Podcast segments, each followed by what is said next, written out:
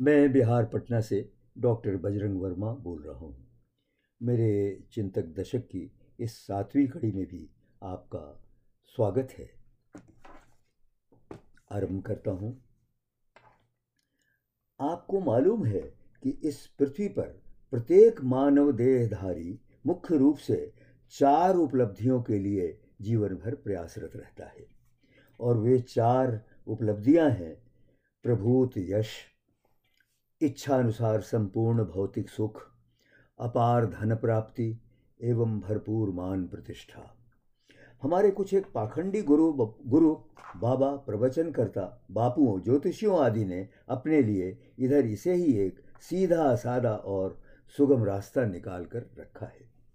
गुरु, बाबा, ज्योतिषी तथा प्रवचनकर्ता, बापुओं आदि का चोला धारण कर लेने के बाद उन्हें ये सारी उपलब्धियाँ सहज ही उनका चरण चूमने लगती हैं।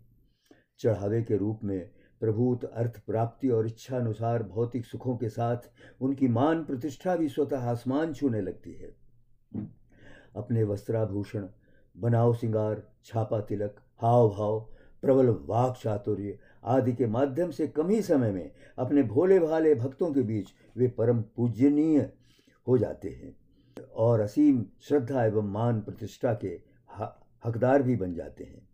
बड़े बड़े उनके चरण छू, छूते और हाथ जोड़े उनके सामने खड़े मिलते हैं। और इसके साथ वे जहाँ कहीं भी जाते, उनके आवास एवं विश्राम के लिए सेवादारों सहित विशेष राजसी व्यवस्था तो रहती ही है। उनकी सेवा में हलवा, पोड़ी राबड़ी, मलाई तरह तरह के पकवान और नाना प्रकार के मिष्टान्न आदि परोसने की भी होड़ लगी रहती है। दुर्भाग्यवश अपने देश में इन दिनों इनकी संख्या दिनादुनिन बढ़ती जा रही है। दिलचस्प ये है कि इधर कुछ एक कथावाचक, ए और ज्योतिषी भी अपने संबोधनों में आधिकारिक रूप से गुरु संबोधन की अनिवार्यता मानने लगे हैं।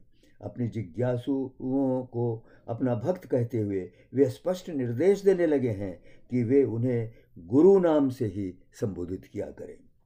हास्यास्पद है। कुछ तो ऐसे भी हैं जो अपने को विश्वविख्यात महर्षि मानने में भी गुरेज नहीं करते।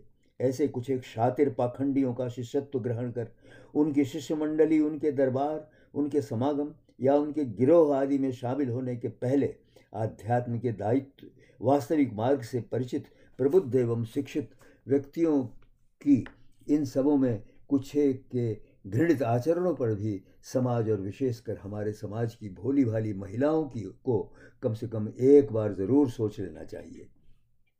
क्योंकि इनकी दुकान ज़्यादातर इन्हीं महिलाओं से ही चलती है। सच पूछिए तो उल्लिखित माध्यमों से ही इधर किंचित उपलब्धियाँ प्राप्त कर लेने वाले हमारे देश के कोई 80 प्रतिशत ऐसे तथाकथित आध्यात्म साधक मात्र अपना महत्व सिद्ध करने और इस संसार में अपने को महा महिमा मंडित करवाने की दृष्टि से, सीधे या पर्याय से स्वयं अपने को गुरु पद पर आसीन करते हुए एक स्वयंभू गुरु के रूप में अपने ही श्रीमुख से गुरु नामित व्यक्ति की असीम महत्ता भी सिद्ध करने का प्रयास करते रहे हैं। इन कतिपय स्वयं भी गुरुओं की अहंग तुष्टि के साथ साथ हमारे देश के भोले भाले लोगों के माध्यम से उनके लिए अप्रत्याशित अकूत अर्थ प्राप्ति एवं प्रभूत यश आदि के सभी साधन सरलता, सुगमता से सुरक्षित हो जाते हैं। और देखते ही देखते उनका वर्तमान और भविष्य भी परम सुखमय बन जाता है। देखिए तो अपने देश के छोटे छोटे शहरों, कस्बों या देहातों के मठों और मंदिरों में तो उनके द्वारा एक सेवक के रूप में परम अंधविश्वासी अपने नासमझ शिष्यों का मानसिक, आर्थिक और शारीरिक दोहन भी कुछ कम नहीं होता रहा है। अपने देश के महानगरों या बड़े बड़े शहरों में ऐसे स्वयं भी स्वयं भी गुरुओं की एक दूसरी कोटि तीव्रता से ऐसी भी क्रियाशील है, जिनकी शिष्य मंडली में प्राय बड़े या ऊँचे घरानों के धनाढ़ स्त्री पुरुषों की संख्या ही अधिक होती है। हर प्रकार की आधुनिक सुविधाओं एवं साज सज्जाओं से सुसज्जित अंतर्राष्ट्रीय स्तर के धार्मिक टूरिस्ट स्पॉट जैसे देश विदेश में फैले इनके आश्रमों, केंद्रों में आयोजित इनके दरबारों, सत्संगों या समागमों में जहाँ रंग बिरंगी फूल मालाओं से अलंकृत आसनों पर आसीन अपने शिष्यों से स्वयं अपनी पूजा क्या आरती तक करवाते, ऐसे तथाकथित सदगुरु विराजमान रहते हैं। शामिल होने पर आपको तुरंत इस बात का एहसास हो जाएगा कि कम पैसे वाले, साधारण किस्म के लोगों की पूछ सामान्यतः इनके यहाँ नहीं ही या कम होती है। इनके भव्य केंद्रों, आश्रमों और समागमों में अर्थाभाव के कारण वैसे तो साधारण लोगों का निःशुल्क प्रवेश करना संभव ही नहीं होता। और किसी सूत्र के सहारे यदि उन्हें प्रवेश मिल भी गया है तो वहाँ उपस्थित उनकी शिष्य मंडली की भंगिमाओं और व्यवहारों के कारण वे अपने को असहज महसूस करते हैं।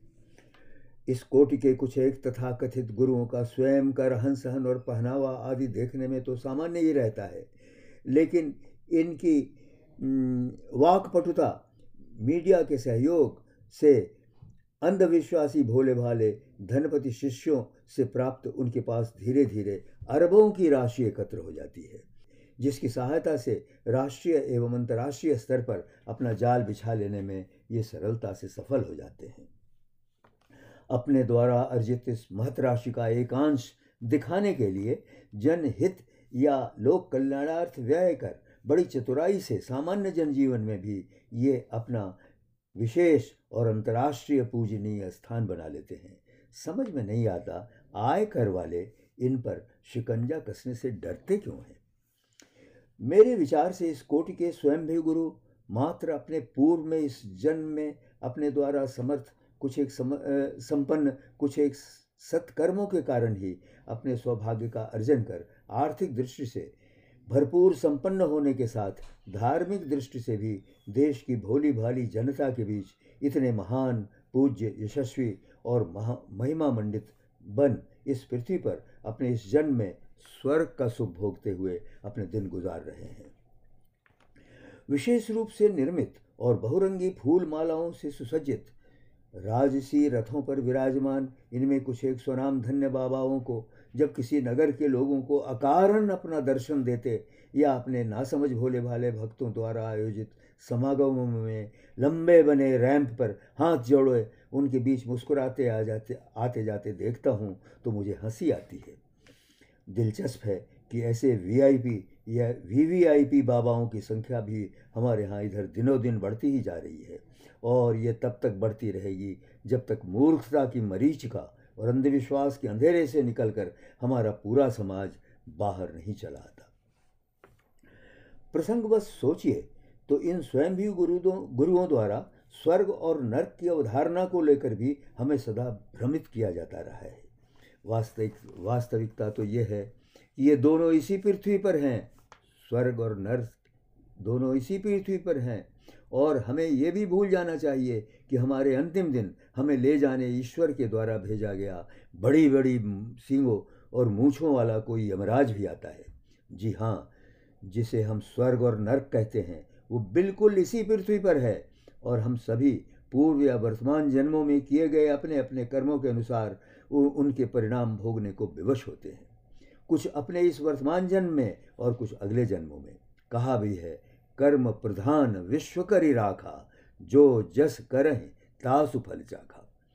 समाज के प्रत्येक क्षेत्र में आँखें खोलकर देखने पर आपको मेरी बात एकदम स्पष्ट हो जाएगी।